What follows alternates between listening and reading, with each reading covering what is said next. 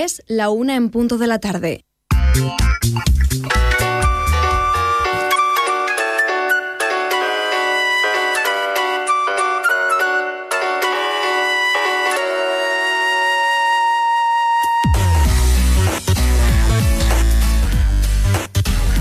Buenas y bienvenidos a Reseteando, tu podcast atemporal divulgativo de videojuegos favorito, o eso esperamos, con un capítulo más, un capítulo grande de los que traemos ese primer día del mes y que en este caso va, bueno, de un tema que sí, que es muy famoso dentro del mundo de los videojuegos, no podía ser de otra manera, ese juegazo, entre comillas, ET, el extraterrestre, y todos sus entresijos, que eso ya no son tan conocidos. Y antes de desarrollar nada, voy a presentar a, en primer lugar, Gabriel. Qué buenas, jóvenes. Por otro lado, en el control, a Luis. Muy buenas, ¿qué tal? Y un servidor, Juanma. Ya nos hemos juntado otra vez para traeros, eh, bueno, pues esta, estos capitulitos eh, ya con este tono tan documental que nos caracteriza. ¿Qué os parece el de hoy? Yo tenía muchas, muchas ganas de grabar ET. O sea, sí que es verdad. Pero, pero ¿este sí o este no? Em, empezamos ya así de fuerte. ¿Lo traías preparado? Bueno, me, me acaba de venir la, la inspiración. que sí que es verdad que habíamos tocado, lo decías tú Sí, eh, lo hablamos, lo fuera de micros, que lo hemos tocado varias veces, de refilón, tal, pero nunca habíamos contado la historia de principio a fin y yo tenía ganas, la verdad. Siempre sí, sí. pasa que cuando tratamos temas, al final salen dentro otros temas. Exacto. Yo otras ya, cosas porque divagamos, nos ponemos sobre otras sí, cosas. yo ya preparando mm, lo de hoy, me he encontrado otros temas que podrán dar para, otro Pa- para otros programas, Eso ¿eh? es- está muy chulo. Me, a mí me hace siempre mucha ilusión. Sí, la verdad es que sí. Al final, porque dices, mira, es que este puntito de aquí, ahora no lo voy a tocar demasiado porque luego de aquí sale Y, tema. y no te quedas a veces como, ay, quiero saber más de eso. pero me lo dejo, me lo dejo en el cajón. Y a lo mejor pasan dos años hasta que rescatamos el, el tema. pero- Sería raro, no sería raro. Bueno, eh, Juanma, vas a empezar tú además. Voy a comenzar yo, sí, un poquito contando. Venga, porque tú lo vales. con- eso es. Eh, ¿Esto de qué era? ¿De Pantene? Bueno, no hacemos Pantene. publicidad, no hacemos Sí, publicidad marcas. publicidad. Cuando nos paguen lo decimos. Exacto, eso es. Por cierto, estamos abiertos a patrocinios. A patrocinios, De sí. todo tipo. De hecho, Bueno, pero no, de todo tipo. Bueno, Bueno, no, no, patrocinios, de señoras o señores que se llamen patrocinio, sino de patrocinadores. y aprovecho y recuerdo que estamos grabando desde los estudios de, de Nuteco, Eso que este, esta temporada hemos fichado por ellos. Y estamos aquí en, en sus estudios, donde Juanma va a contarnos la semillita, el origen de lo que terminó siendo ET. Y también os voy, antes de empezar, una cosa brevísima, brevísima.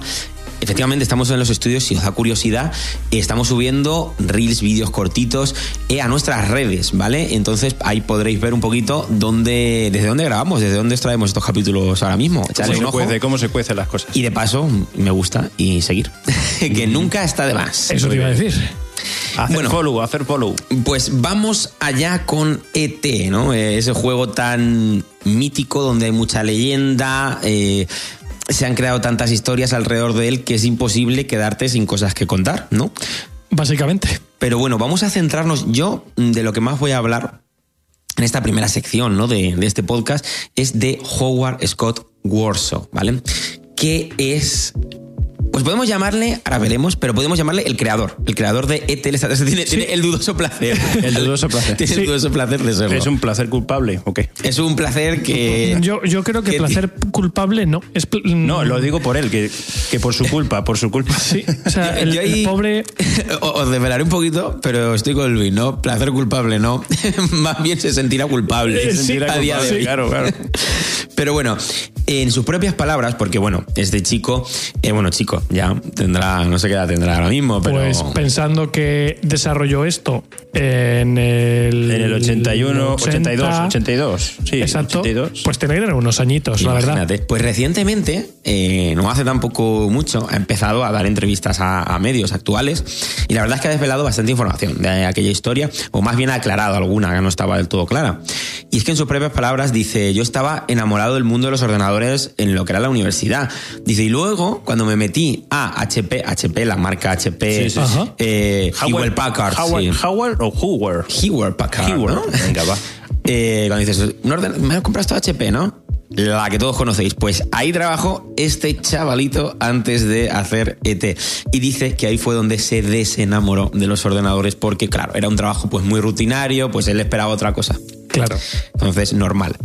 Dice yo, incluso atrapado en ese ambiente, ¿no? En ese trabajo de HP, incluso ahí yo ya intentaba hacer y de vez en cuando hacía cosas pues muy extravagantes, decía él, para lo que es la marca HP, para lo que me requerían. Y había un compañero por ahí en las oficinas que todo el rato le decía, mira Howard, estas movidas que haces tú, pues en la empresa de mi esposa, estas cosillas que te gustan, como estas cosillas que te gustan a ti, ¿no? Eh, las hacen mucho. Mira a ver si te interesara, Claro. lo que sea.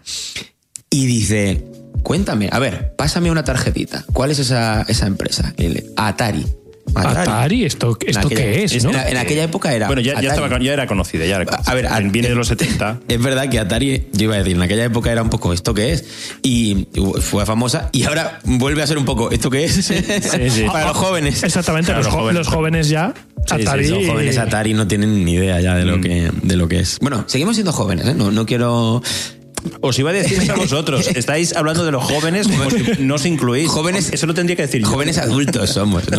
Sí, somos, eh, Somos- jóvenes con experiencia. Entonces yo que soy un galán maduro. Mira, mira, me gusta ese título.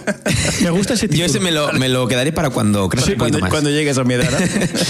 Bueno, llama a Atari por teléfono, ring ring, ¿qué tal? Sí, soy Howard y me gustaría una entrevista de trabajo, ¿vale?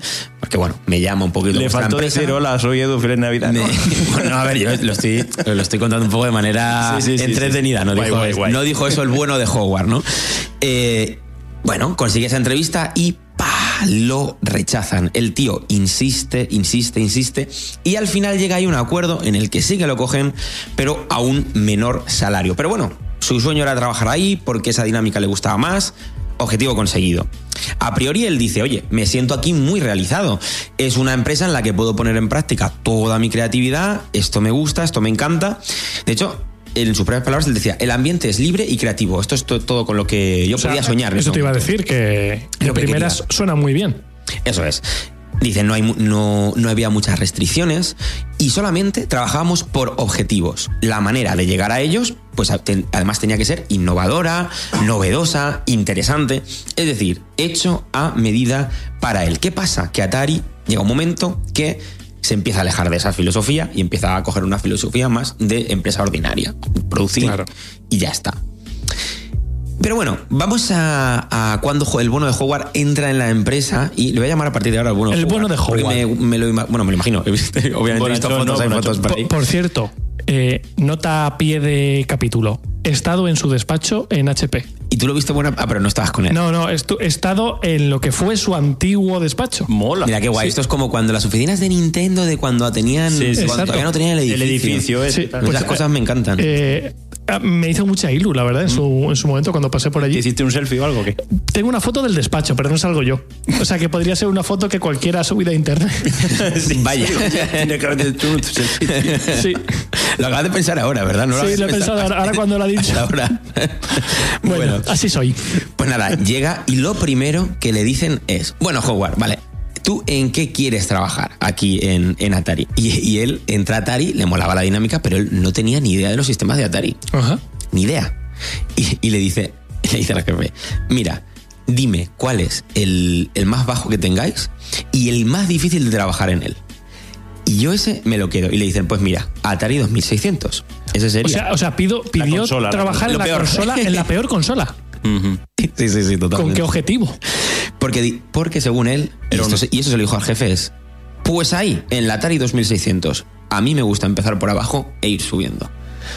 Un tipo peculiar. Me- pero me- también te digo que me gusta el- la idea. Si aprendes a programar en la consola más complicada, ya, lo demás, ya claro. En lo más demás, sencillo, eso es viene, viene rodado. muy arriesgada también. También. Pero bueno. Total, que se queda con la tarea de hacer un port de un juego arcade que se llama Star Castle de la Atari 2600. Y, y lo primero que hace, es que di- diréis, no, no me suena. Porque lo primero que hace es ir a su jefe y le dice, mira, este juego va a ser una mierda. Así. Entonces, mm, a mí este proyecto no me gusta. Sé que me contrataste ayer, pero No, no es como súper... Sí, sí. ¿verdad? Y entonces él dice, mira, te voy a presentar el jefe. Pues no entiendo por qué, no lo echa. Y le deja que presente una alternativa. Y él presenta una alternativa. Se ve que el jefe le digo, tienes agallas.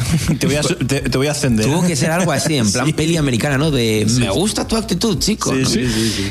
Le presenta una alternativa de un juego pues más enfocado a, un, a esos juegos, ¿no? Al tipo de juego que puede funcionar en una consola, como el Atari 2600, bueno, ordenador personal, ¿no? Que en aquella Sí. época no eran consolas. Sí, sí, sí.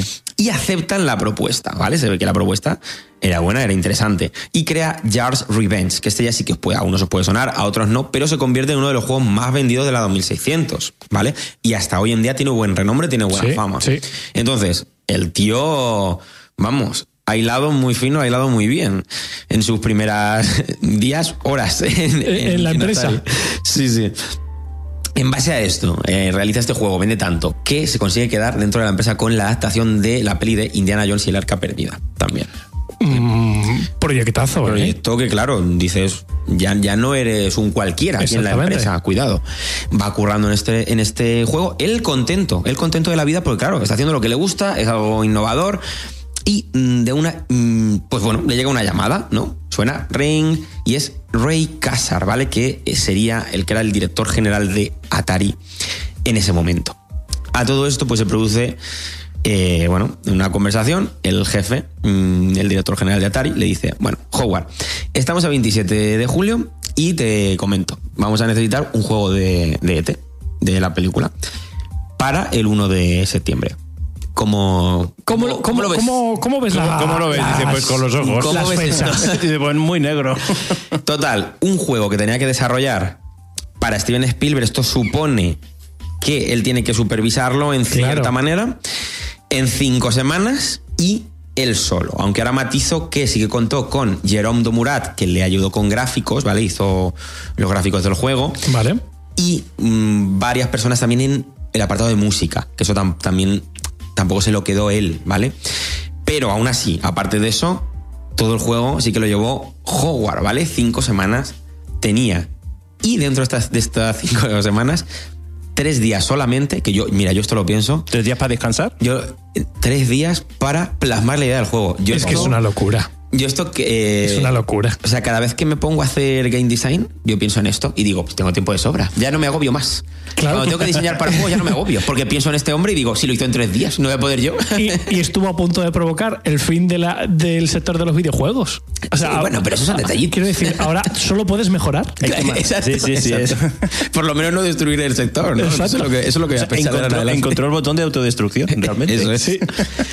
¿Por qué? Porque en tres días. Porque en tres días tenía que viajar a Los Ángeles para tener una entrevista con Spielberg y comentarle un poco el temita, como cuál era la idea que, que tenía.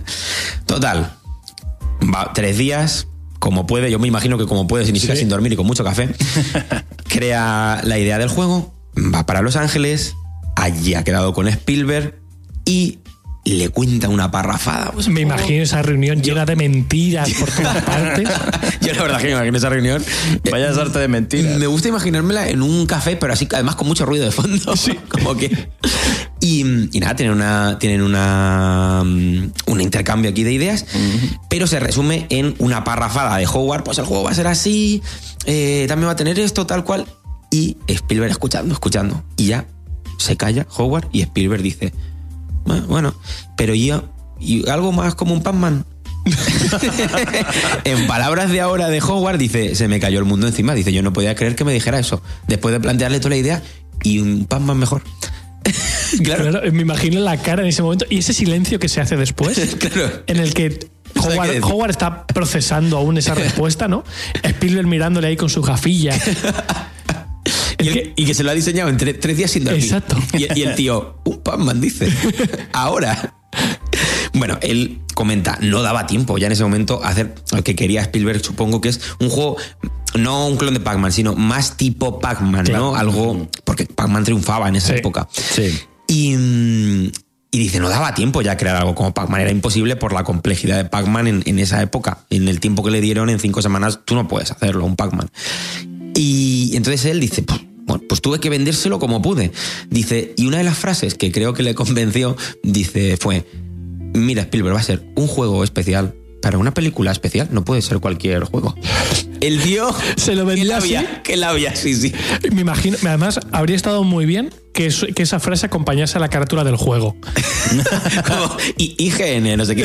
Eh, Howard, eh, un juego especial para una película especial. Juego especial terminó siendo. Sí, no, Mentir no mintió. si no mintió en ningún momento. sí, sí, sí. Él decía, tiene que ser un juego que sea divertido, ¿vale? Pero rápido de hacer, porque lo tengo que hacer en cinco semanas, y que sea rejugable, que eso además, pues si no es muy largo, pues compensa. Claro. Entonces, ¿qué, qué terminó haciendo? ¿De qué va el juego de ET? Vamos a ponerlo un poco sobre la mesa. En el juego ET, pues busca las piezas del teléfono, de la peli, para ensamblarlo, ¿vale? Están repartidas por el escenario. Una vez que las tienes, tienes que encontrar un punto en el mapa, que tienes que usar ese punto, y entonces ya con el teléfono montado, es como que llamas ahí desde ese Ah, claro. y viene la nave ya por ti. También vas cogiendo caramelos que sirven para recuperar tu energía o puedes dárselos a Elliot a cambio de una pieza de teléfono que te falte. Y también pues hay enemigos que lo que hacen es que te roban las piezas. No suena tampoco tan, Tan mal. Lo que pasa es que el juego, claro, pues al estar hecho a correr prisas, a nivel ten- a ver, a nivel técnico para la época era bastante bueno. Es lo que había. Eso, lo que lo había. que- Porque sí, los juegos de Atari no estaba no, del mismo no, palo, eran todos del mismo incluso- palo. Incluso dentro de los que había no estaba nada mal, es decir, que no es que mm, fuera malo en esa época técnicamente y por eso fracasara. No, no, no, no, no.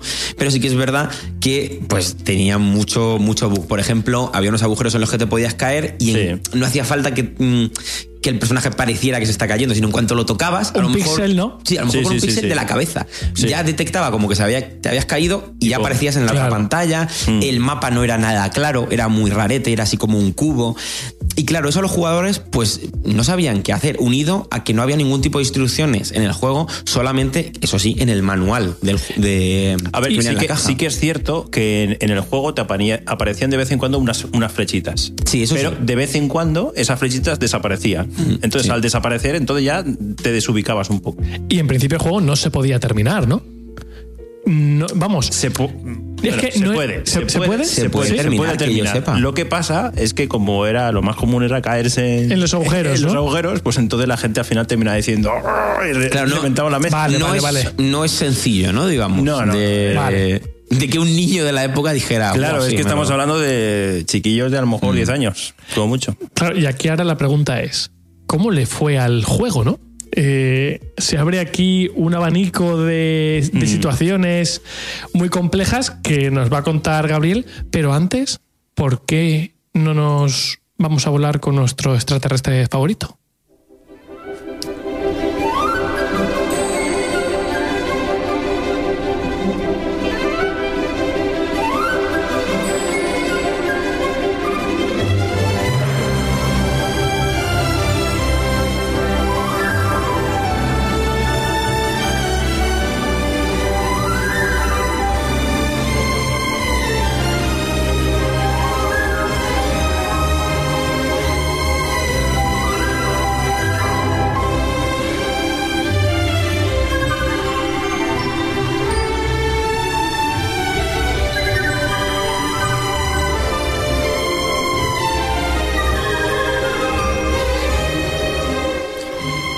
Vamos a continuar con Gabriel, que va a seguir esta historia que de momento está siendo interesante, intrigante incluso, ¿no? Sí. Eh, todo empezó por un reto, ¿eh? A ver, Todo empezó yo- por- Yo también digo una cosa, hago un alto en el camino. Ahora nos habéis dado en la patata, ¿eh? Con esta canción. Hombre, A muchos de nosotros que. nos bajamos de la bici voladora sí, sí, sí, para sí. continuar con esta historia. Claro. En, claro. en los despachos de Atari nos bajamos de la bici. Igual fue en bici para hacerlo todo más poético. Ah, pues hubiera estado bien, ¿no? Bueno, la cuestión está que el juego fue un auténtico desastre. Eso creo que queda claro, ¿verdad? Y no has llegado a comentarlo, pero el presupuesto para este juego fue algo único en su época. 20 millones de dólares. Gastados en cinco semanas. En que no se nos olvide. 20 millones por ahí, 20 en- millones. encima de la mesa, y Spielberg. ¿Y un Pac-Man? ¿Cómo, cómo lo ves? Yo cuando... Claro, la idea es que si trasladamos estos 20 millones a nuestra época, ¿sabéis de cuánto estamos hablando? De bastante pasta, ¿eh? De más de 200 millones. Claro que estamos hablando de un presupuesto que se va de las manos totalmente. Imagínate en esa época que en videojuegos no era No, no, no, no. Bueno, para sí. nada. A ver, hay que tener presente un dato, ¿eh? que para la época eh, en Estados Unidos, bueno, realmente los datos son de todo el mundo, ¿no? Pero sobre todo en Estados Unidos, que es donde más se movía el tema de los videojuegos, hasta el año 82, Luego después de T hubo un antes y un después, Sí. que todos sabemos perfectamente. Salió en el Pero 82, ¿no? En el 82 salió. Entonces, seguramente que cinco semanas antes de que saliera, los datos eran que se vendía o movía la industria de los videojuegos 2.300 millones de dólares. Claro, estábamos- de la época. Estábamos en una época muy potente en la que sobre todo las, las bueno, las recreativas y las Claro. primeras consolas domésticas Era el boom, ¿no? El estaba- boom, estaban en era ese, boom. ese primer boom. Claro. Era el final de los años 70, final de los años 70, principio de los 80. Eso es. Y un dato que, que la verdad es que me ha llamado la atención y es que resulta que en Estados Unidos sí que eran de consolas más que de ordenador. Sí. A Sí. ver, sí que eran de ordenador, pero era Mac. Era Pero, Mac. funcionó muy bien el Era concepto de consola, consola. doméstica. Porque de hecho, había- funcionó mucho mejor que en Europa. En Europa era más de eh, ordenador personal. Porque, claro, el Spectrum, Amstrad, que aparecieron todos en Inglaterra, pues al final hacía la función también de ordenador personal. Así que entonces, el tema de ese crack del 83, del que se habla muchas veces a tenor de lo que ocurrió con ET, pues mm, no es que fue un crack de los videojuegos a nivel mundial, sino que solamente, o en concreto, se especificó en los Estados Yo Unidos. pensaba que era por lo de que Howard, que era un crack, por haberlo hecho también, en también. pocos días. Claro, porque, Hombre, por- o un catacrack. Un, un catacroker. porque no sé, Gabriel, si lo vas a contar, Sí. pero todo ese crack viene por ese batacazo monumental sí. Que se pega Atari con ET. Con ET y con Pac-Man. Habéis mencionado Pac-Man, pero es que con Pac-Man también habían hecho ellos una, una especie de revisión del juego y resulta que fue una auténtica fumada que se, que se metió Atari. Y eso, sumado a ET, entonces fue dilapidatorio para, para Atari. Que en ese momento Atari pertenecía a Warner. Es verdad, no recordaba yo este dato. Lo había comprado en su momento Warner por una burrada de millones. Y claro, en el momento en el que petó por culpa de ET y ya de, eh, por el tema de Pac-Man, pues se quedó súper devaluado. Y ya no se veía Warner cómo desprenderse de Atari. Y eso fue el principio del fin para Atari en ese momento. De hecho, yo creo que ya nunca se recuperó del todo. Por mucho no. que luego. Hombre, alguna cosa hubo, pero... Pero el, la gran. Eh, la gran Atari desaparece en el 82-83 Sí, en esos tiempos, con, el, con el fracaso de ET. O sea que este Eso. programa podría llamarse El fin de Atari también. También Atari. sí. En Varios títulos, misma historia. Pues 5 millones de cartuchos llegaron a, A fabricarse. a fabricarse y a venderse.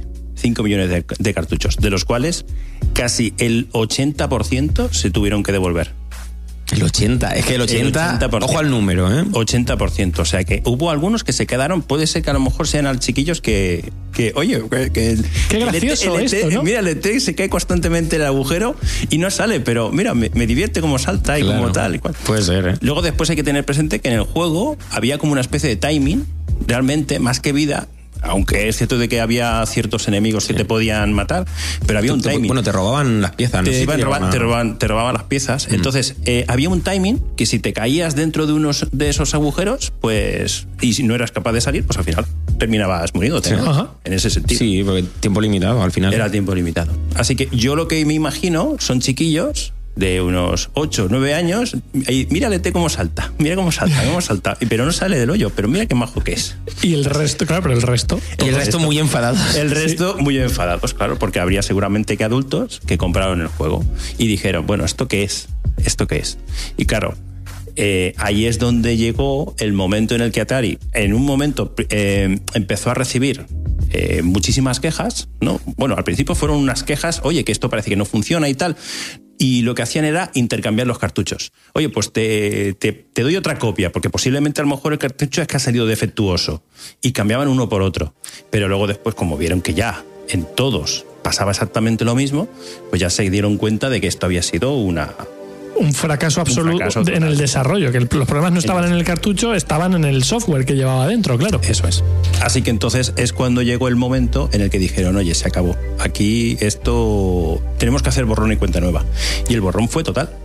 Porque cogieron y durante mucho tiempo se habló acerca de esa leyenda urbana de que habían llevado los cartuchos al desierto, etcétera, etcétera, y los habían enterrado. Y decían que, que eso era mentira, que eso eh, que no era realmente verdad, que había mucha, mucha fantasía. Mucha le- mucha leyenda mucha urbana. leyenda Se urbana. hablaba mucho, sí. Pero sí, era cierto. Pero no solamente pasó con ET, sino que también pasó con muchos cartuchos de Pac-Man. Exacto. De hecho, si quieres, la parte del desierto nos la guardamos para ahora después Dale. y la comentamos juntos. Venga. Pero sí, aparecieron más cosas aparte de cartuchos Aparecen- de. aparecieron de ET. bastante. Es una parte muy interesante que, bueno, ahora nos contaréis y que yo el día que se confirmó dije, no puede ser. Sí. Era cierto. Ahora, además, tengo aquí. mm, es que tengo algún dato. Un- algún dato muy lógico previo a la excavación en el desierto. Pero para que veamos un poco cómo afecta el verlo antes y Claro. después. Es que ahora posteriori, pero vosotros erais, yo, creíais. yo era creyente. Tú eras yo, creyente. Yo siempre he sido creyente. Yo lo dudaba.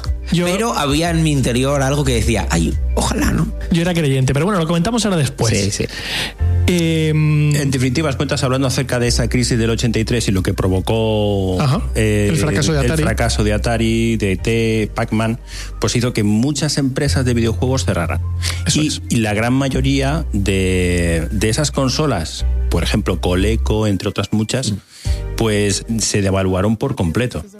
Fijaos que antes os he hablado de un dato, que es que en los años 80 estamos hablando, o sea, hasta el 82, se estaban moviendo en la industria de los videojuegos 2.300 millones de dólares. Sí. 2.300 millones de Una- dólares. una barbaridad, vamos. ahora, ahora es- estamos hablando de 10 veces más. Sí, sí. Si, si lo trasladamos a nuestro, a nuestro tiempo. Pues para el 83 solamente se alcanzaron 100 millones.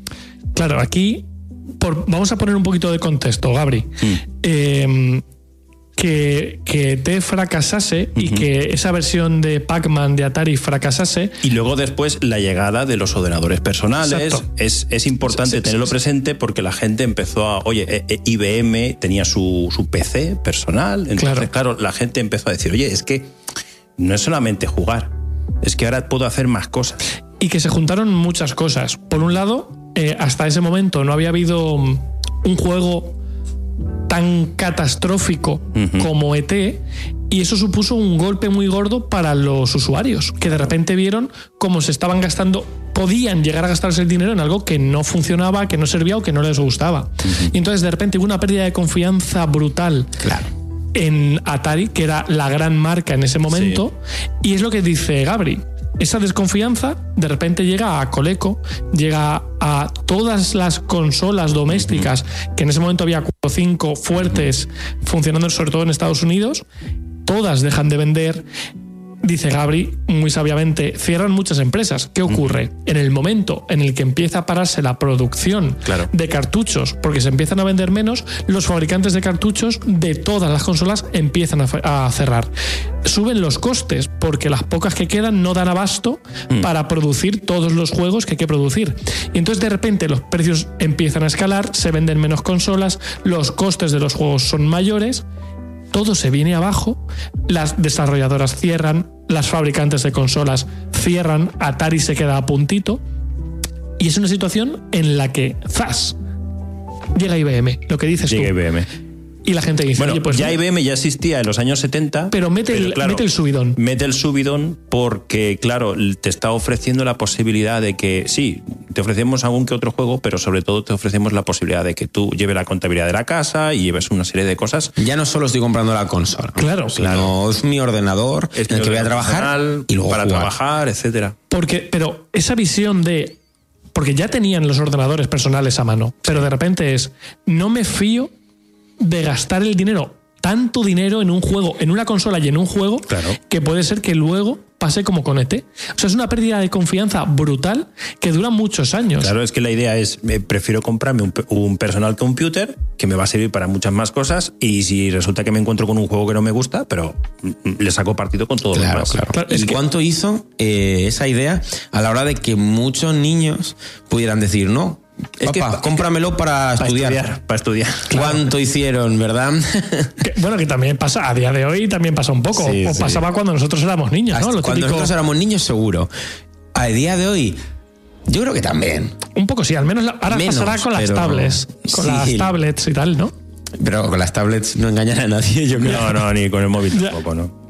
Pero sí que es verdad que, bueno, mm, no sé qué más datos tienes por ahí, Gabriel. No, ya pasaría ya eh, directamente al tema del desierto. Pues, Así que si quieres antes, sí, antes, sea. antes de hacerlo, Sí. deciros que ¿cómo, ¿cómo se revirtió luego esta situación? ¿no? Porque Bueno, de rep- hay, que, hay que irnos a, a un señor con, con bigote, que es el que lo revivió todo. sí, exactamente. Porque de hecho lo hemos comentado de rebote. Lo de rebote lo hemos comentado porque estamos hablando acerca de, de la historia de Nintendo en otros podcasts que os animamos también a que, que escuchéis. Sí, muy- esa historia es el- muy chula. El dato, el dato es que después de la llegada de Mario, el 80% del mercado era de Nintendo en los videojuegos. Claro. 80%, es que El cuando decís esas 80%. cifras es increíble. Hablamos, sí, sí. mirad, eh, por ponernos en situación, ¿vale? Durante, la, durante la época de la crisis, cuando, Sí. cuando estalla de repente la crisis, están en el mercado de forma simultánea la Atari 2600, Atari 5200, Astro Crate, ColecoVision, Coleco Gemini, Emerson Arcadia,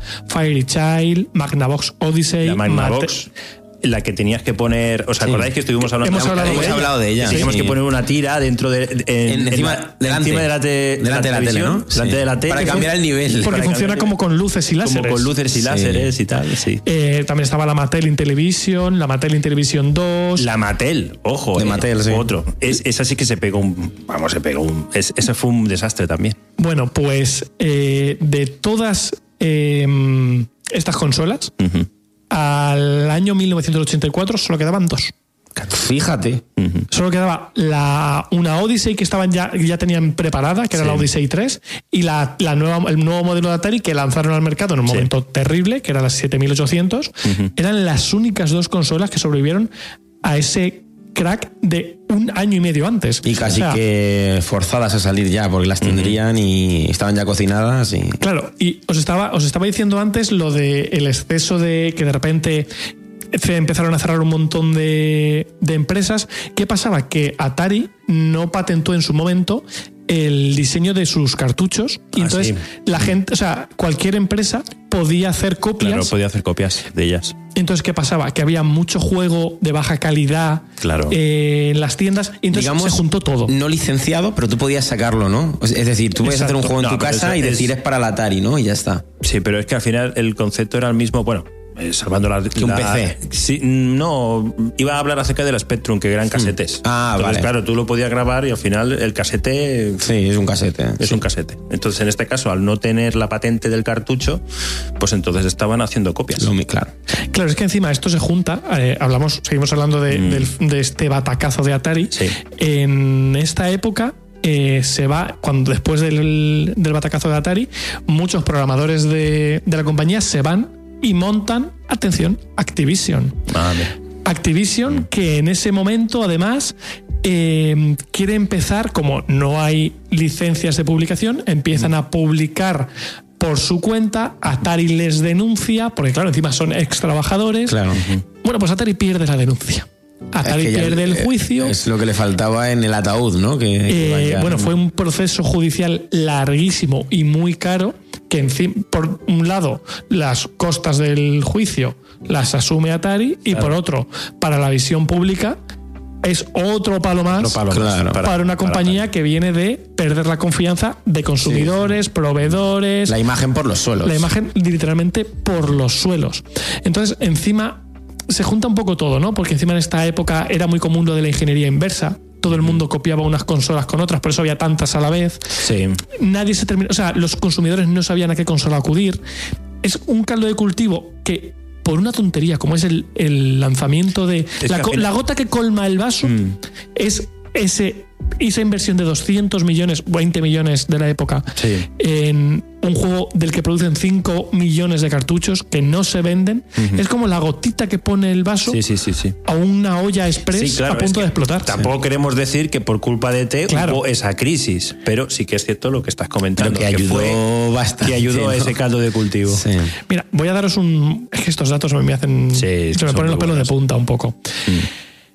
Mattel y Coleco. Sí. Mattel, 195 millones de dólares en pérdidas. Sí. Coleco, 258 millones de dólares en pérdidas. No sé si tienes por ahí eh, los datos de, de Atari. Atari llegó a perder 356 millones. Dios santo. 356 Qué locura. millones. Qué locura. Pero Muchísimo. lo fuerte es que no desapareció, ¿eh? O sea, Aguantó. aún ¿eh? a pesar de eso, no desapareció. Aguantó.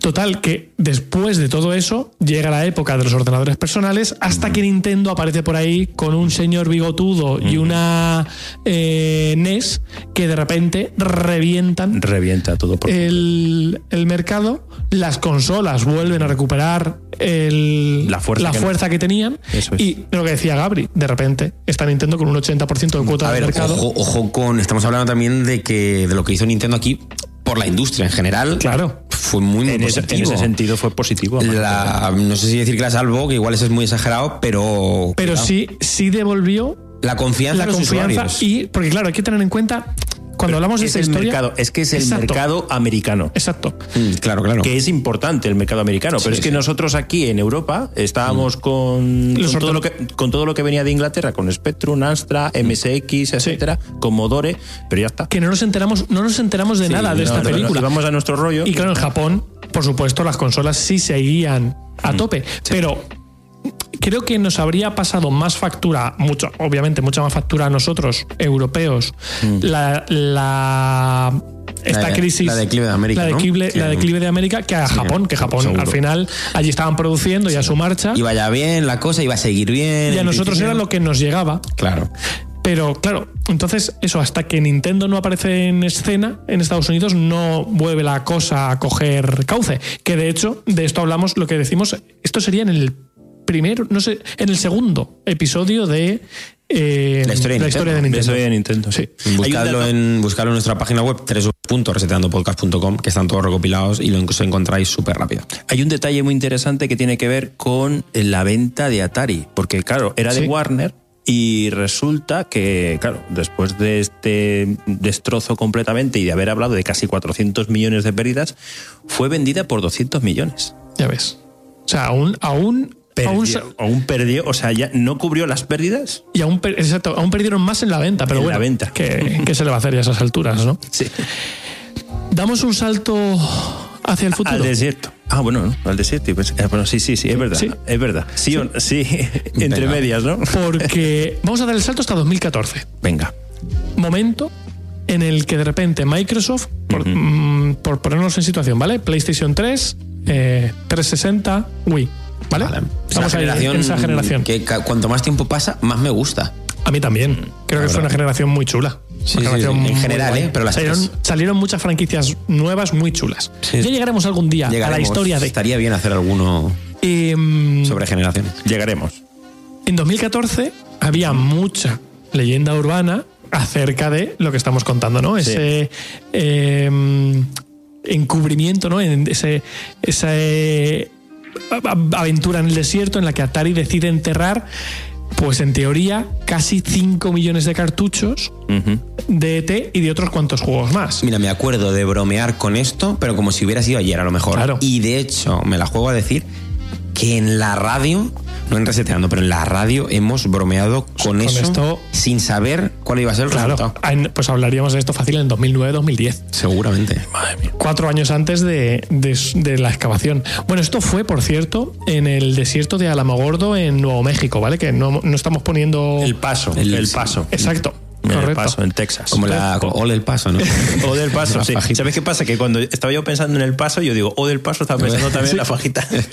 Pues en 2014 Microsoft tenía como una productora de documentales sobre videojuegos. La idea era como montar su propio ecosistema de... em, La idea era muy buena. ¿eh? La idea era muy buena, sí, muy sí, buena, sí. Como montar su propio ecosistema de un- su- un- una gran gama de documentales Mm. sobre el sector, eh, tocando muchos palos, ¿vale? Y para el caso de. No reparaban, no reparaban en gastos. Claro, era, al final era Microsoft, ¿no? claro. Pues para el caso de. mm, de, De Atari, de Atari con- y, con el- lo- y los cartuchos de ET, dijeron, venga, va. Vamos a financiar una excavación en el desierto de Alamogordo para confirmar o desmentir si realmente se enterraron esos cartuchos allí.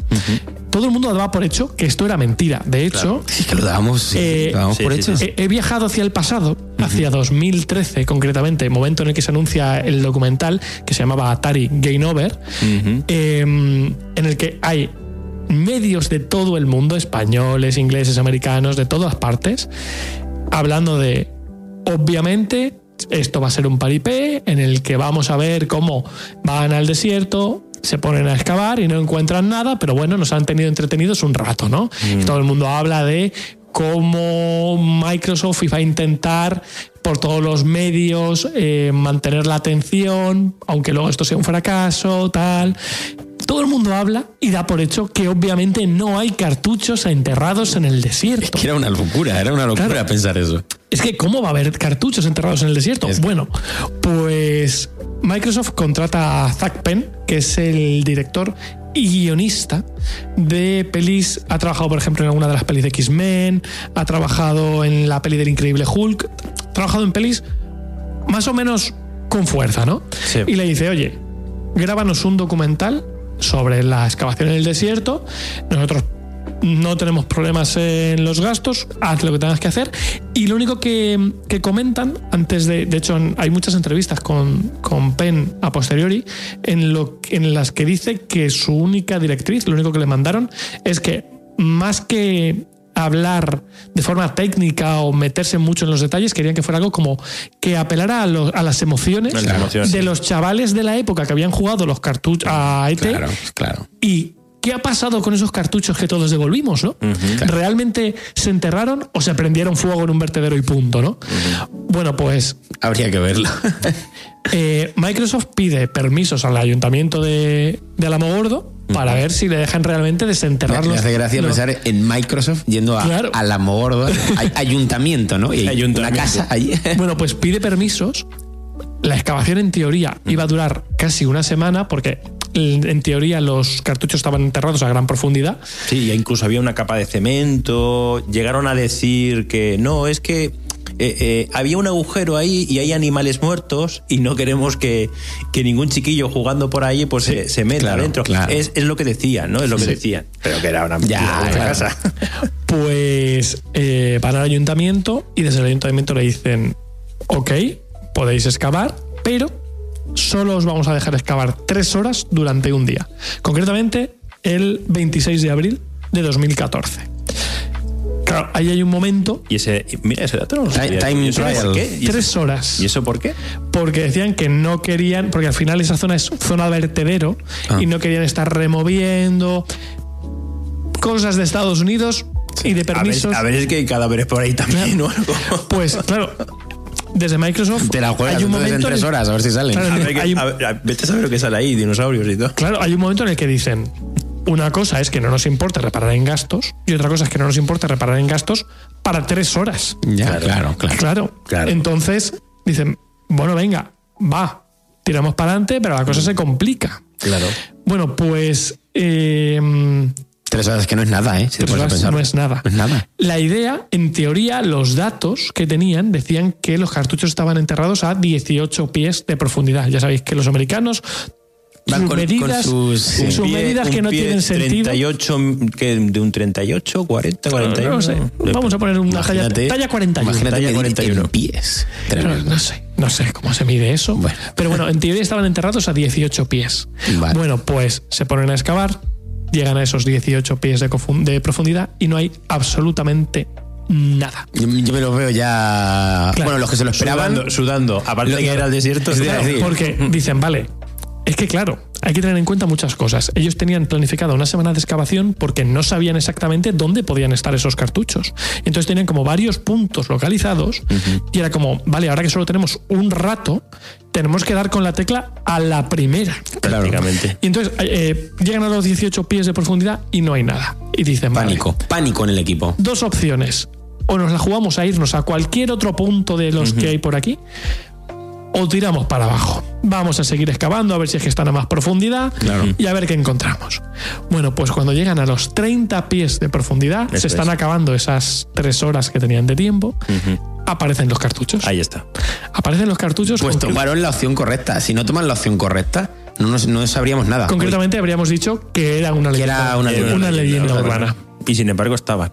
Concretamente llegaron a encontrar solo 1300.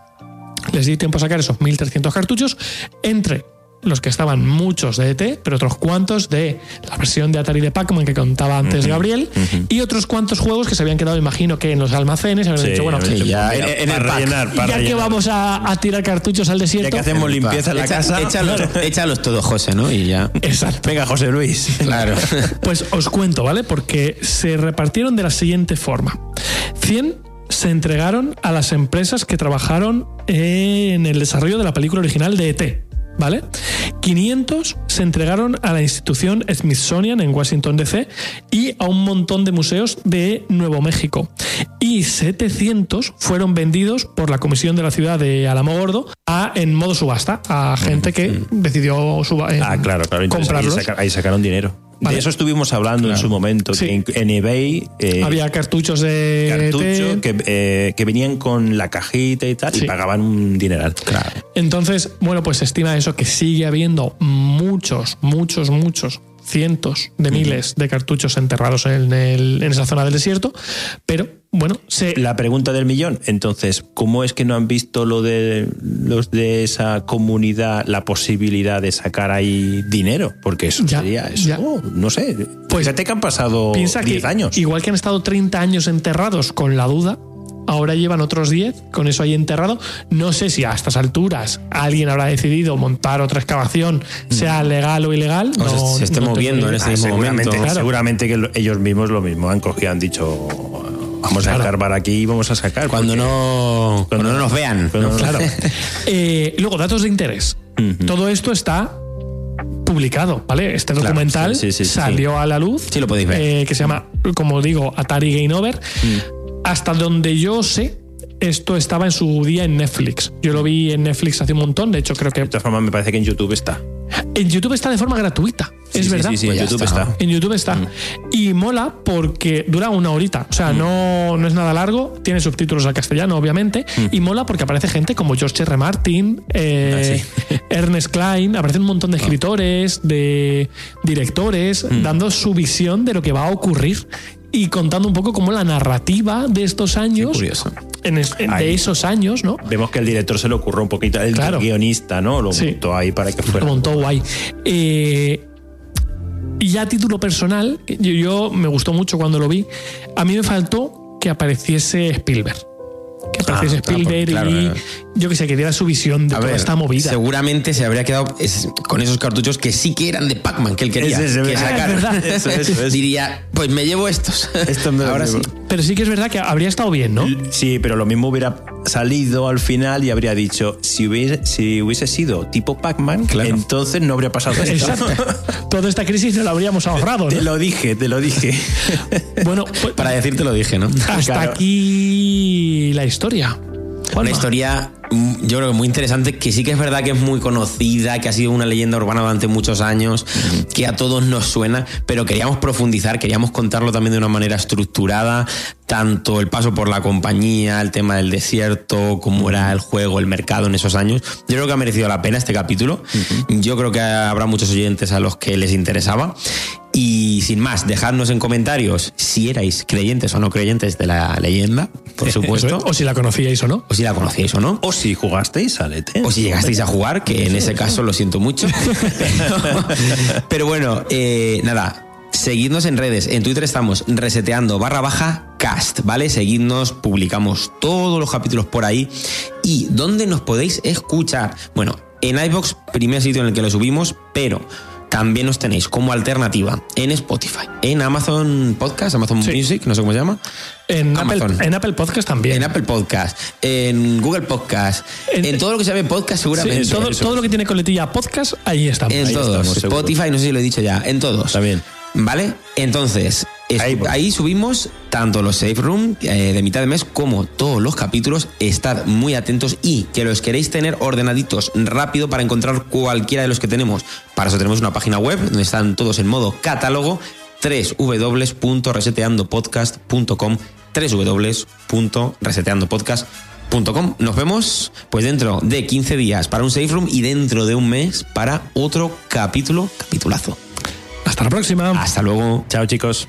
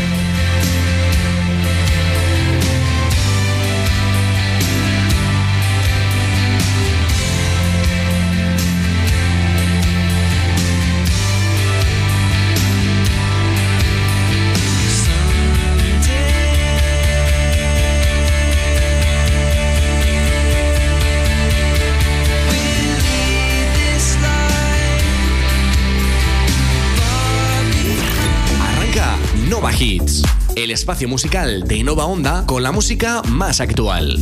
De lunes a viernes, de 2 a 5 de la tarde.